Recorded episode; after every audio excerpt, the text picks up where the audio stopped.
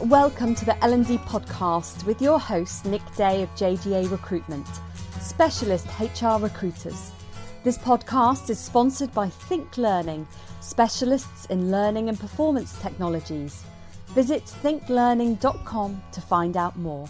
Hello and welcome to the HR L&D podcast. My name is Nick Day and today I am delighted to be joined by futurist and global nomad Mike Walsh who has synthesized years of research and interviews with some of the world's top business leaders, AI pioneers and data scientists into a set of 10 principles about what it takes to succeed in the algorithmic age. His book, The Algorithmic Leader, offers a hopeful and practical guide for leaders of all types and organizations of all sizes to help them to survive and thrive in this era of unprecedented change. And this is something we're going to be learning much more about during the course of this podcast. Now, as Mike rightly points out in his book, we are living in an age of wonder. We have cars that drive themselves, devices that anticipate all of our needs, and robots capable of everything from advanced manufacturing to complex surgery. For those of you who listen regularly to this podcast, you will already know that we like to analyze the impacts of technology and how it may affect HR or L&D productivity. So it really delights me to be able to sit down and discuss automation and the future of work with such an industry expert.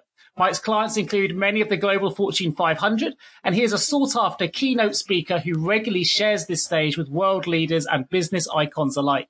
He's delivered nearly 1,000 keynote speeches around the world, and his best selling book, Futuretainment, published by Phaidon, was the winner of the Design Award by the Art Directors Club in New York. Each week, Mike interviews provocative thinkers, innovators, and troublemakers on his very own podcast, which is called Between Worlds, and I will put a link in the episode notes for those interested. So I'm superly delighted to be able to welcome such an experienced professional to this podcast. His newest book, The Algorithmic Leader, which we're going to be talking a lot about during the course of this episode, presents a pragmatic guide for future leaders, and it's based on many of the fascinating people Mike has met and interacted with over the years, from Jack Ma, who's founder of Alibaba, to Reid Hoffman, founder of LinkedIn, as well as the next generation of entrepreneurs whose companies may end up shaping the future of the world we live in. So without further ado, welcome Mike Walsh. I'm very excited. Super excited to have you here. We're going to jump straight into the questions. We've got so much to get through. I don't want our listeners to miss a beat.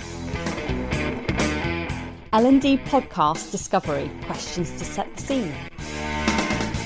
First, let's find out a little bit more about the 10 principles that you believe every leader needs to know in order to survive and thrive in what you've termed in your book, the algorithmic age, which of course is fundamentally what your book is all about. It's related to leadership as well. Before we delve into the book though and its findings, I wondered if you could just give us a very brief overview of your journey, Mike, to date that, that basically brought you to this point. It has been anything but a straight one. Uh, okay. I've, uh, I've, I've been a jack of many trades. I, I, look, I, the start of the story is I'm really a failed lawyer. I, I, I, I, try, I, I, trained as an accountant and a lawyer originally many years ago, but in the late 90s, the most interesting thing that was going on in the world was definitely not accounting or law. It was the internet. So sure. I, I abandoned a, a career in professional services. I started an internet company and I really never had a normal job after that. So I spent, uh, you know, a good part of uh, my twenties uh, in the in the in the very early digital world. Uh, and then I worked in um, big media companies uh, across China, Japan, and Korea. And you know, really, if you think about in the early 2000s, although we like to imagine the iPhone was the beginning of the smartphone uh, revolution, sure. for many years, what was going on in Asia was extraordinary. They had a lot of these technologies. And it was that experience that really led me on the path that I'm on today, where I started to track globally these emerging technologies, these new things that consumers and companies were doing, uh, the birth of the whole sort of startup generation. And really to where we are today, which is, you know, beyond the digital revolution to the beginnings of an AI and algorithmic one, which is a story which I've noticed is not so much about the small companies anymore. It's about the big traditional conservative companies reinventing themselves. Yeah. What's really interesting with, with our leaders is we deal with payroll and HR listeners predominantly, and they are well in the deep of, of data. They're, they're, they're very data focused professions, particularly payroll. So what advice would you give to leaders who want to harness the power of AI and then, I guess, succeed where perhaps others have failed? Well, it's important to remember that AI and automation are related, but they're not the same thing. Sure. So often people talk about AI But what they're really saying is that they're automating an existing process. Okay. And look, automation is very important, particularly in HR and, and payroll. There's going to be a lot of opportunities to take routine, everyday, data driven activities and to put some intelligence and uh, essentially automation behind it. But that's really just the start of the story. Uh, because the the best advice I can give any leader of, of any organization of any size is your starting point is not about digitizing a process. You've got to ask yourself, how do we make decisions? What are the kinds of decisions that we make? And where can we best apply machine intelligence to those decisions? If you think about it, a company is just a collection of decisions, but there are different kinds of decisions. So there's, you know, first, second, and third order decisions. First order decisions are very easily definable. Uh, they're an existing process. People have done it a thousand times before. It could be, you know, uh, many aspects of payroll could be included in this. Uh, but it's it's where you're seeing robotic process automation now uh, playing a bigger and bigger role. But then you've got these second order decisions, you know, which are still influenced by data, uh, but require human beings to take an important a role. So this could be you know, what, what is the right amount of money to pay someone in, in this particular category? Um, how do we, you know, how do we set our remuneration policies? And this is where that we're going to start to see things like deep learning and machine learning, uh, where there's lots of data available. We will train algorithms to make recommendations, but you still need a human being eyeballing and going, yeah, that, that, that seems like a good thing to do. And in that way, you're, the human being is actually training the machines to get better with time. But then you've got third order decisions, which are much more complex, much more sophisticated. Uh, it could be a question like, what is, what is the kind of capabilities or talent we're likely to need in the next few years to make our transformation more successful? And this is something that no machine's ever going to really be able to answer for us. I think that's going to be music to the ears of many of these senior payroll and HR professionals that listen to this podcast because it is a it is something RPA is something that certainly worries them. Um, I've I've done a few podcasts yeah. in the past that talks about, in my view, and, and, you're obviously much more of an expert than I am, but RPA is going to automate a lot of the tasks within jobs, but not necessarily for all professions in themselves. But um, obviously, as an expert, we've got automation, algorithms, and AI. It's clearly going to transform every facet of our daily lives, regardless of what profession that you're working in do you think that the professionals within payroll and HR and, and wider context as well are really prepared for what that means for the future of work, and particularly how that may affect things like leadership and, and creativity? Uh, I don't think we've we have fully prepared ourselves for that. Uh, not only structurally or through remuneration, but but even just you know through imagination, and and that's because at the moment we're still very fearful of anything that encroaches in our day to day activities of what we constitute our jobs. Sure. But we should actually embrace these technologies because by automating the routine, uh, deterministic, obvious tasks that we have on our plate, which let's face it, we never really enjoy doing. no, uh, we're, we're, actually freeing ourselves up to do much more meaningful, uh, cognitive, interesting, creative work and problem solving. And longer term, this will mean that we will be more valued by the organization. We'll be seen as more strategic. And, and ultimately, if you talk to anyone in HR, that's really the, the holy grail, which is to be getting to, to actually achieve the, the rightful place in the organization as the custodians and the developers of talent, which is really, you know, where a company's competitive advantage is. Sure, sure. And, you know, I guess everyone, every leader within HR and or payroll are seeking to, I guess, improve their role to be, to be more strategic rather than operational. If they can have a genuine impact at board level and, and really shape the a, a, business from a strategic point of view, then that's that, as you mentioned, is kind of like the holy grail. And I, automation, in my view, can certainly help that. And certainly that's something that um, it, I'm, I'm, hearing from yourself is something it can do. It, it's a really hot topic, I know, at the moment within both industries. Um, there are certain studies, which I'm sure you're familiar with, that have been released. There was one recently by the BBC that talked about payroll, for example, being one of the most likely jobs that will be replaced by robots. I think they had the percentage as high as 90%. Mm. I mentioned earlier that my understanding is much more that the tasks within roles will be automated rather than the jobs themselves. But that's my opinion. and I'm far from an expert. So I'd really love to get an expert view on, on how you see those kinds of studies. What should we be taking from them? And, and should, while there are lots of benefits in terms of us being able to focus more of our time on the strategic tasks as a result of automation. Are there also elements of automation we should be fearful of? Well, let me tackle the last part first, which sure. is uh, I, th- I, think one of the biggest risks of any kind of automation or any use of algorithms and data is that we end up just uh, either crystallizing a broken process or we bake in prejudices and bias that we haven't fully interrogated. And that's incredibly dangerous because you, you're taking something which is essentially broken or flawed and then you're scaling it up and you're, you, you're speeding it up. and so, so that, that is something we definitely have to be on guard on. But if you're someone who's working in a category that people saying is under threat from automation, I, I would say you should absolutely embrace that. In fact, you should be the one in the organization that's leading the charge to undermine your own job. And I know that sounds counterintuitive, but the reason for that is, is that if you can demonstrate by leveraging technology, you can bring more efficiency and productivity to a particular area. Actually, you, that is your new job. Your job is not keeping payroll in, you know, in medieval times. Your job is actually being the catalyst for the transformation of that function. So you're actually just moving up a level of abstraction. And, and what you're demonstrating to the rest of the organization is that the title doesn't really matter. There's always going to be an opportunity to reimagine, to transform, to change a process as we get more technology and more data and more intelligence. But that is the real value that you bring to the organization, not the, the performance of a transactional activity. I absolutely love that response.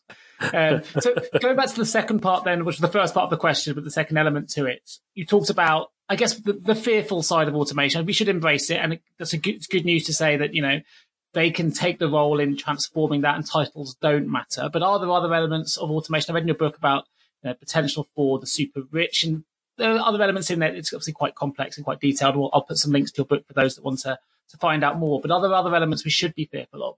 The real danger, and I would say it's bigger than automation, the real danger with any kind of system that we build to automate or to um, make decisions on our behalf is that we lose the capacity to completely understand how it operates. And this, you know, some people are talking about making AI more accountable. Yeah. Um, but it's a bit of a, it's a bit of a paradox because part of the magic behind some of these machine learning algorithms is the fact that we can't understand them. Because if we could understand them, we could design a deterministic system like traditional programming, if then, that would service our needs. But sometimes, you know, the situation is so complex. There are so many variables. We as human beings simply can't see the complex interrelationships between one thing and another. It could be, you know, why is it that salespeople that come from this particular school and, and with these particular um, things that they have studied end up being so long term productive within an organization. We, we can guess at it, but sometimes a machine will see patterns that we can't.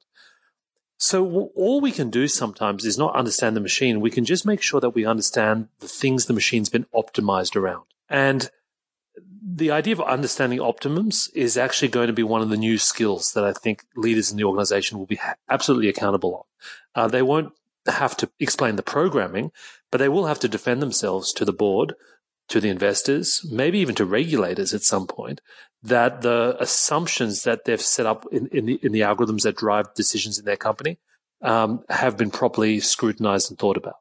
Great. So we've talked a lot about automation so far. Obviously, we, have touched upon AI as well.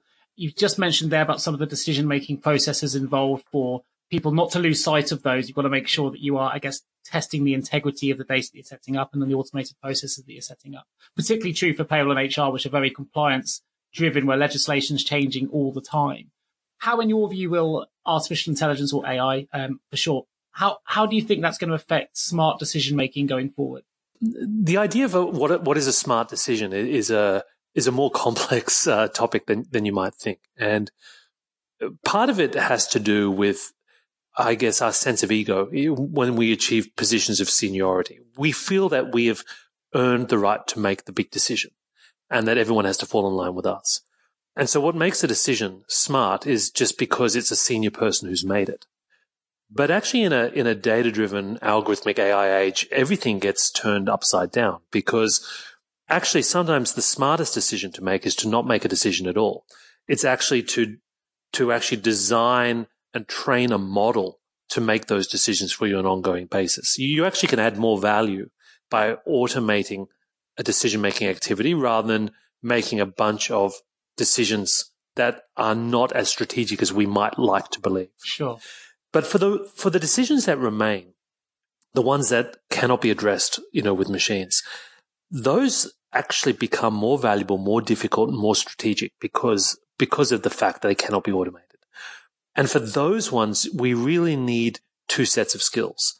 We need to encourage and train people to be, um, you know, more nonlinear, more creative, to be more cognizant of uncertainty and ambiguity. Um, so uh, there's a it's what we call probabilistic thinking, and and and we struggle with that, I think, as leaders because we're taught to believe that things are black and white, but actually sometimes things are are grey. You know, a decision can be seventy percent right, and what you want to do is rather than try to be right, you want to be less wrong with time. So as more information comes in and as you collect more data, you can update the probabilities of something happening. Uh, I don't recommend trying this with something like Brexit. no, fair enough. I think that would test any probabilistic sure. model. But, but, but, but that kind of mentality, which is still quite unusual in organizations, is exactly the kind of mindset um, that you need in terms of creative problem solving. But the other side of being a smart decision maker is knowing how to leverage technology, data, and, and AI to augment your process. So what you're really doing is splitting a decision into half. Strategy and execution. Strategy is how do we approach the problem? How do we break it up? How do we look at it in creative ways? And execution is, you know, if I was to automate the solution to this answer, what does that look like? I'm listening intently here. I'm taking notes. It's a, it's a, it's a learning experience for me. And I love the way that you put it. And it, it shows as well. It's interesting because we can't always predict the futures as humans. And sometimes we make decisions based on just on peerage, that just on the basis that someone is more senior and that's their role. But actually, you know, AI can make intelligent decisions that can sometimes assess the probability of something happening because it's based on raw data.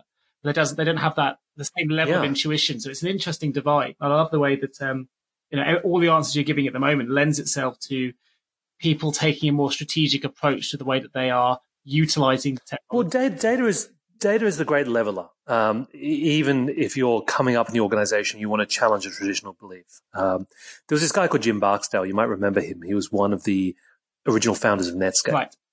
And he said something that I love. He said, look, if we have data, let's look at the data. If all we have are opinions, let's just go with mine. love that. Love that. Very clever. and, Very clever. and so, you know, when, when you look at very successful algorithmic organizations like Amazon, for example. Their real success, I believe, stems a lot from the fact that they have not just invested in technology and data and automation, they've changed the way they make decisions inside the organization. So, you know, a very basic but powerful example of this is they've banned PowerPoint. So if you want to get a decision made, you can't come with a 300 page PowerPoint deck with a bunch of graphs that don't mean anything and try to bore people into submission. You've actually got to go in with a six page memo and a stack of data. So people spend the first 20 minutes of every meeting in silence because they're reading through the memo, which is very structured. And then they go point by point to look whether the data supports the hypotheses in the memo and whether the hypotheses support the overall goal of maximizing the experience for the customer. So in a way, they've weaponized data in their organization to change the way that they view and frame opportunities. And, and it's working for them clearly because they've grown exponentially, I guess, since they've started using some of these methods. Absolutely. And they do things that are often very counterintuitive or, you know, the market doesn't understand uh, initially. It's because they're able to, they're able to challenge even internally, uh, what's considered you know the the decisions based on experience or wisdom or convention. So obviously, I'm a recruiter at heart. That's that's that's my last 17 years experience prior to podcasting. From a, uh, an employment perspective, if you're able to summarize, I guess it's, it's, a big topic here to summarize shortly. So I appreciate this may or may not be possible, but how how do you think AI ultimately is going to change people's jobs? If we were to fast forward, even in the short term, because technology is moving so fast, so fast forward 12 to 24 months, how are we going to see AI change people's jobs in the short term? Well, pretty much any job, any job title um, will be changed by simply adding computation to the, you know, to, to, to the start of it. So the question is, um, is not what will a lawyer be like in the future? The question is, what will a computational lawyer be like? Uh, what will what is a what is a computational auditor? What is a computational HR specialist? And and and what that question really asks is, if you were to take that function today, and you were able to leverage automation to take away the transactional elements of that work, then what remains is a combination of, you know, human ingenuity, perspective, context, empathy, plus the augmentation that comes with leveraging data and machine intelligence. And the individual, I think, is very empowered. Uh, they're able to t- challenge, to tackle much more complex problems in a much more scaled, scaled up way. But it does require a potentially a very different skill set and mindset.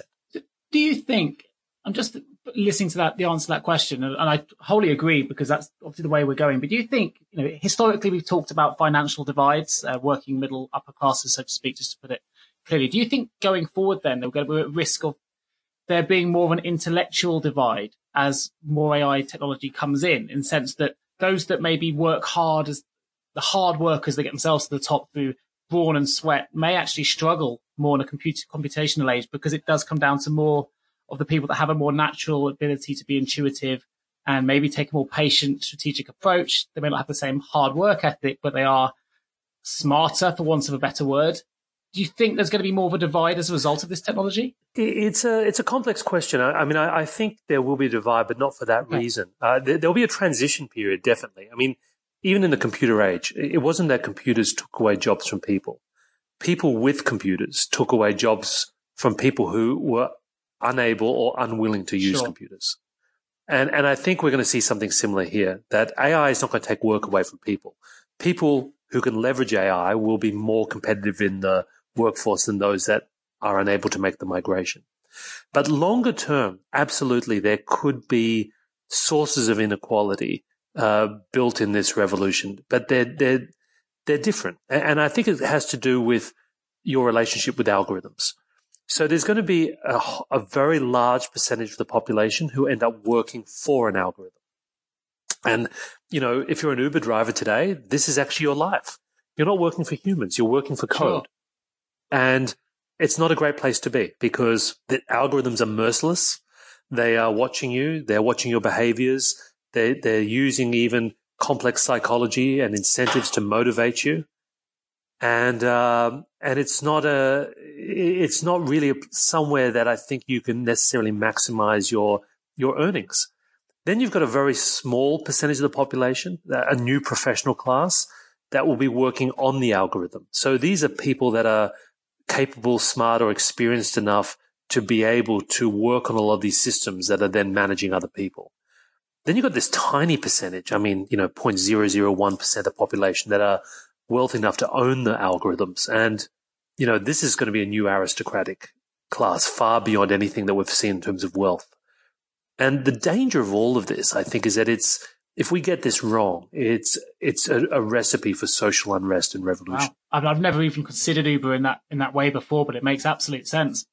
What a fantastic way of putting it! So thank you so much. I'm, uh... The only good news, if you're an Uber driver, is that uh, uh, you you'll eventually lose that job too when they bring in self. yeah, yeah, nicely put. Yeah, for sure. But we're going to find out a bit more about you. There's a lot, lot for the listeners to take in here. It certainly is for me. And I'm taking extensive notes, and I hope uh, the beauty of a podcast is you can, if you've missed anything, please re-listen to it, rewind, and play it again. But I'm really excited that as part of this podcast, Mike has very kindly offered to give our listeners the opportunity to win a personalized signed copy of his latest book, The Algorithmic Leader. Uh, how to be smart when machines are smarter than you. Uh, Mike will literally sign and post this book to the winner himself. So uh, please do enter. All you need to do to enter the competition is email myself. I'll put the email in the episode notes, which is nick at jgarecruitment.com with the answer to the following question. If Mike was to have any superpower, what would it be? Now, here's a little clue. Keep listening to the podcast because we are just about to find out. So I'll give that question again. If Mike had any superpower, what would it be? So let's find out a little bit more about yourself, Mike. Time to find out more about you. First, how would your friends describe you?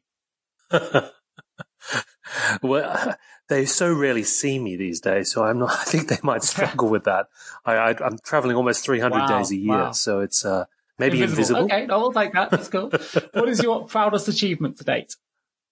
I, I think for me, the my proudest achievement was uh, not being able to not have a job for so long. Okay, okay, fair enough. Who motivates you and why? I'm very motivated by uh, my my right. family, uh, my wife, and uh, and uh, the, my extended family, because you know I I, think ultimately that's what gives context and meaning to the yeah, work fully we agree, do. Fully agree. What did you want to be when you were a child? A movie producer. And where did that change, or how? I didn't I didn't exactly know what it was, but it seemed to be the person's name that was consistently on everything. And they seem to be having the most fun. That so. makes sense. Well, Motivati has has come come to you, albeit in a different way. So uh, you've still got your name on those things, which is great. But there's lots of questions still to get through. Einstein famously said that insanity was doing the same thing over and over again and expecting different results. We believe it's time to try a new approach to recruitment. JGA Recruitment specialise in recruiting the top 15% of payroll and HR talent using innovative 24 7 attraction strategies that are proven to improve quality of hire candidate retention and return on investment. De risk your recruitment process today and hire better talent faster with JGA Recruitment. Visit jgarecruitment.com to find out more. the L&D podcast. Final questions to help listeners engage, learn, and perform. But there's lots of questions still to get through. Uh, and more importantly, I'm really keen to delve into your book, um, which obviously talks a lot about your new leadership model as well. So, could you give us a little bit more insight into what this is, and also tell us a little bit more about the ten principles that you believe every leader needs to know in order to survive and thrive in the algorithmic age? Absolutely. So, essentially, um, what I set up in my book is the difference between the analog era leader and the algorithmic leader. The analog leader is really the kinds of leaders that we um, we held up and and revered in the past, and these were appropriate in a time when you know the markets were less turbulent, technology was less un, uh, you know was more predictable, and we had the sort of the time to make long budgeting plans and long range strategy. And the analog leader was very much based on those, you know, those principles of hard work, effort, uh, charisma, um, ego, experience, and, and, and we think of them like you know Jack Welch uh, or sure. Steve Ballmer, you know, people that we held up as sort of icons of the late '80s and the early '90s. But the problem is, is that we don't live in that world anymore. We live in a world that's complex, that's nuanced, in which there are rapidly changing technologies, disruptive business models. And in that environment as well, where we, you know, where there isn't a hierarchy of information, information's everywhere. We're, we're mm. data driven. And so someone who's even very junior in an organization has the access to make, you know, to data to make a smart decision that is potentially more meaningful than someone who's sitting in the big corner office. So what I think that ultimately means is we need a new type of leader. We need a leader who's comfortable not only working in, in an environment of real-time information, they're comfortable working alongside machines that are going to be part of the cognitive decision-making process. These are algorithmic leaders. Um, they are absolutely human. Um, they bring to the table the best of human qualities of empathy and understanding and context, but they also are able to leverage machine like qualities of computational thinking, the ability to take structured approaches to problems, uh, to break them down, to make decisions in a way that leverages data. So, you know, when you think about it, this is the difference between um, Satya Nadella, the current CEO of Microsoft, versus Steve Ballmer. This is the difference between Jeff Bezos versus Jack Welch, um, Reed Hastings, who runs Netflix, uh, versus you know an, an old school media sure. tycoon. Um, so, so that's really the the dynamic that I was trying to set up in my book, and it was really based on a number of fascinating leaders that I've met over the last, you know, five years, and uh, people that not necessarily are young. They they could have been older leaders, but they could have come from even traditional organizations, but at some point they made the conscious decision to basically transform the way they did things, uh, to change their teams, to change their organizations, and to realize that in a in a complex world, it required a more uh, nuanced approach to to leadership. So I I boiled, I boiled that down into 10 principles. I'm having to look at my book now to remind myself what they are. um, they were uh, number one, work backward from the future. Number two, aim for 10x, not 10%. Number three, think computationally. Number four, embrace uncertainty. Number five, make culture your operating system. Number six, don't work, design work. Uh, seven, automate and elevate. Eight, if the answer is X, ask why.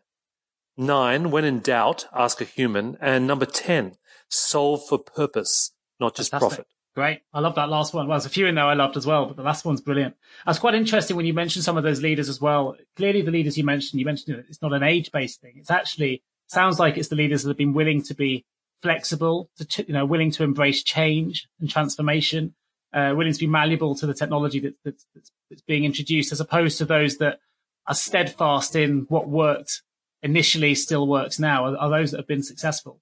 Um, and I think, you know, everyone needs to be flexible in today's age to new technologies coming in and to, to changes in approach if you want to continually innovate and improve. from your perspective, if you were able to summarize what an algorithmic leader was or is, how would you summarize that? Well, the, the bottom line for me with an algorithmic leader is, you know, someone who is, as you say, made that decision to um, adapt the way they make decisions, the way and the style of management, and even their approach to creativity, to the complexities of a machine age. So it, it isn't any one thing, but the key word here is adaptation. Um, and once you realize that we are now operating in a new environment that requires a different approach to problem solving and decision making, the question that an algorithmic leader asks, and not just once, continuously in their career, is what's the new and smarter way of doing this? So presumably algorithmic leadership is going to be important then for every company, including those outside of the software and technology industries. This is going to impact all industry, all sectors globally. Yeah. You know, you don't have to be an algorithmic organization to need to be an algorithmic leader. Um, you know, I, one of the examples I give in the book is that you could actually even be running a dry okay. cleaning business in Brooklyn. And, um, and, and uh, actually, strange enough, even for small to medium enterprises, this is actually more important because competition in those areas is often more cutthroat. It's more dynamic. You're, you're literally your, your life and business is on the line. So you, what you need to be asking yourself is, is there a smarter, more effective, efficient way of leveraging technology to do this work better? Because it directly goes to your bottom we, line. We are one of those uh, SMEs in recruitment and certainly it's a very competitive industry and we've invested more in the last two months, I think, in technology and innovation than we've ever done in probably in the last 10 years of being in business. So it, that gives an indication to us, both in, in, terms of how fast it's moving, but also that if we don't move with the times, we'll get left behind as well in, in order to be competitive. And well, you know, part of the trap though is, is that we're often sold, um, the dream of transformation by technology vendors. They'll say, look, if you sign up to this new service or you install this new software, you'll be essentially a 21st century business. But the hard part I've noticed from, from spending a lot of time looking at these leaders and organizations is not the technology itself.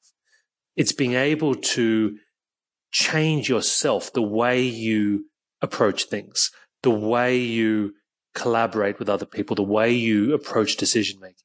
So you can, you know, you can completely upgrade your enterprise technology stack and it won't actually change anything in, the way you do things unless sure. you make that personal. Sure, no, that makes total sense. one of the investments we've made is into, for example, the ability to video interview globally, which obviously opens up doors for us and changes the way that we currently do things. It always used to be based on a telephone interview model. Now we can meet people anywhere in the world, and it's um, I guess that's one example of where we're investing, but it's uh, it's exciting as well. But you're right, you get peddled lots of wares and lots of technology on a regular basis as a as an SME business owner, and uh, sometimes it's hard to sort out the weed from the chaff. But um, it's exciting. It's something that I, you know, this is why this podcast is so interesting for me personally, and hopefully it is for the listeners as well. So look, you've, you've written more than one book. How did you prepare for this particular book on the algorithmic age? What kind of research did you have to perform? Well, like you, I, I spent a lot of time talking to a lot of different leaders. So in, in the last, uh, really the last five years, I've interviewed hundreds of leaders and, and organizations. And I, I, just tried to look very broadly, both at big established companies as well as startups, uh, people working on AI technology.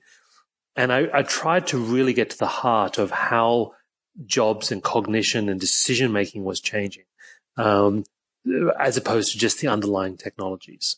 Uh, and I tried to look broader than just the US. I, went, I looked into China and Japan, uh, really to get a very wide scope how we as a human civilization globally uh, is starting to reinvent ourselves in this. Were there any big businesses in the UK that you that would form part of your research? Well, yeah, there's a, there's a, there's some really uh, wonderful case studies because the AI uh, because the UK is really becoming a hotbed for AI innovation.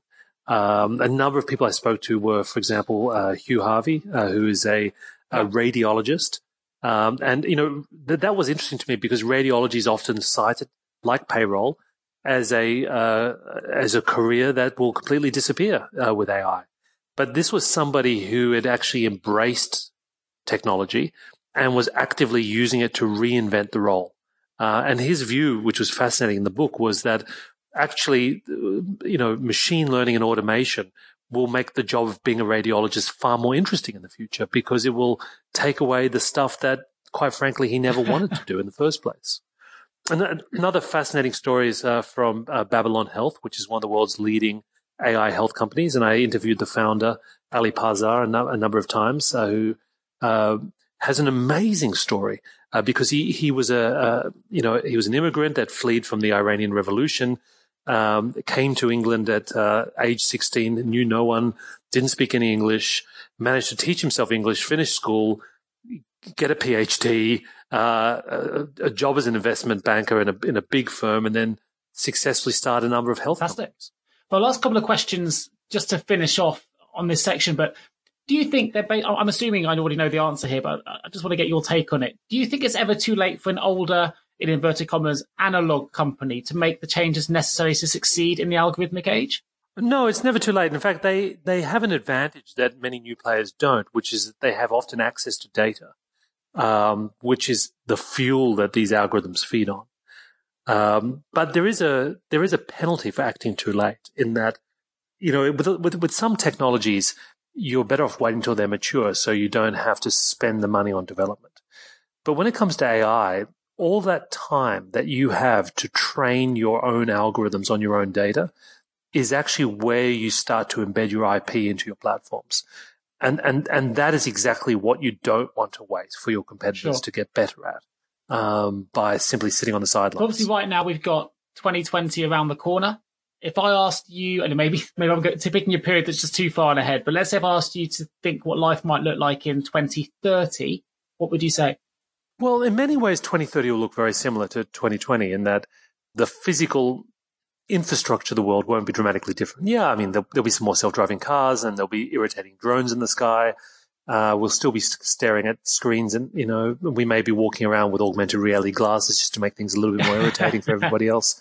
But the, the, the big difference will be experiences. Because if you look at the trend, already today, the way we watch television, listen to music, the way we communicate, it's shaped with data. Um, no one has the same Netflix recommendations. But in the very near future, and, and certainly by 2030, we will live in a world of algorithmic experiences. The way we, whether it's financial services or retail or entertainment, every experience we have will be utterly hyper individualized just for us and will be anticipatory. Uh, goods will arrive at our house without without us even ordering them because algorithms have predicted we would need those things. Um, you know, uh, music will start, um, uh, you know, that's completely appropriate to what we would actually have wanted at that point of time. And, and we would just, we won't see this as uncanny or freaky. We would actually just come to expect it and kind of be shocked when the entire universe isn't orchestrated to our whim. I wasn't expecting that necessarily that to be your answer, but it, it ties in quite nicely. So we've got a, a marketing recruitment division here. I did an article recently on how digital marketing has changed in what we call now the new virtual experience economy. I think experience economy was coined by um, B. Joseph Pine, the second James Gilmore, uh, in an article a while ago. But yeah, actually, the phenomenon of the, the, new experience economy in the digital age is something that's growing exponentially at the moment, with many brands trying to come up with a new experience that uh, that brings in a, a, new consumer base or increased consumers to the, to their product or, or service. And it's um, you mentioned then about the experience economy or as you say, working around in augmented reality glasses. It's something that it's so bespoke and it's so different that it gets, I guess, some of the, what's the word I'm looking for? The uh, innate, um, excited endorphins running in, in, inside, inside all of us. It makes us excited again. It gets the adrenaline running and, and it keeps us engaged for a little bit longer, but it's more specific and it's, uh, it's quite exciting. And it's not all negative. I think some of the experience economy ideas from a marketing perspective have been, been really great. We're going to quickly jump into the L&D vaults.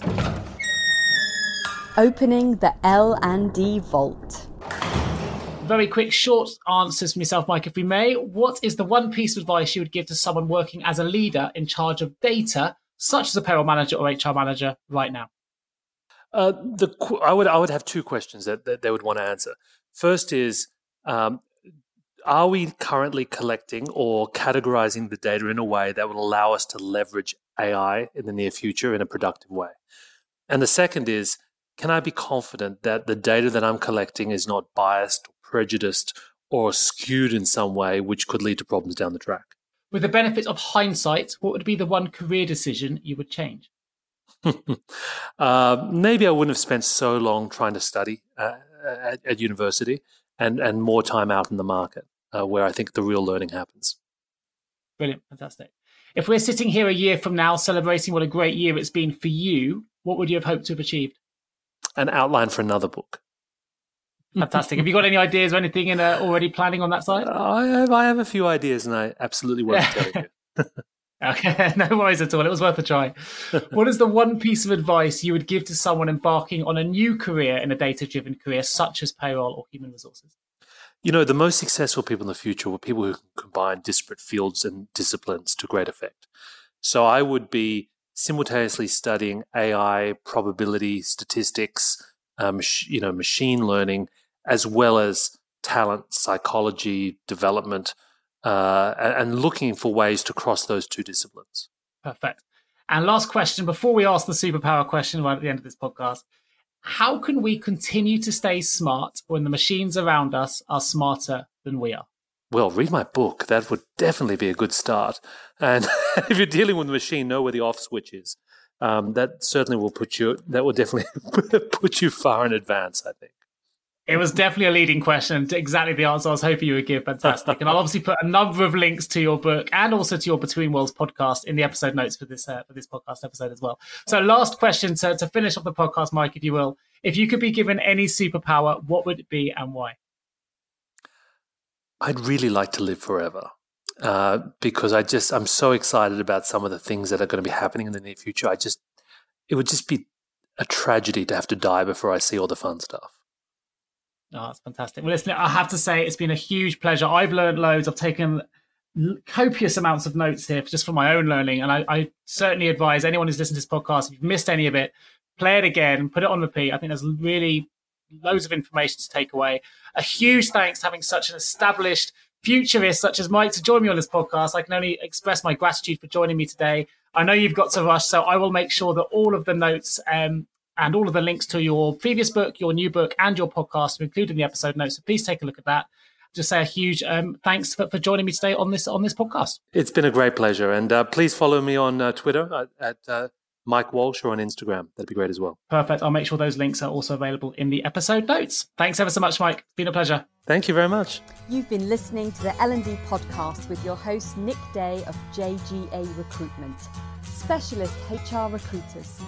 This podcast has been sponsored by Think Learning. If you have enjoyed this podcast, please review it, share it, and subscribe so you never miss a future episode.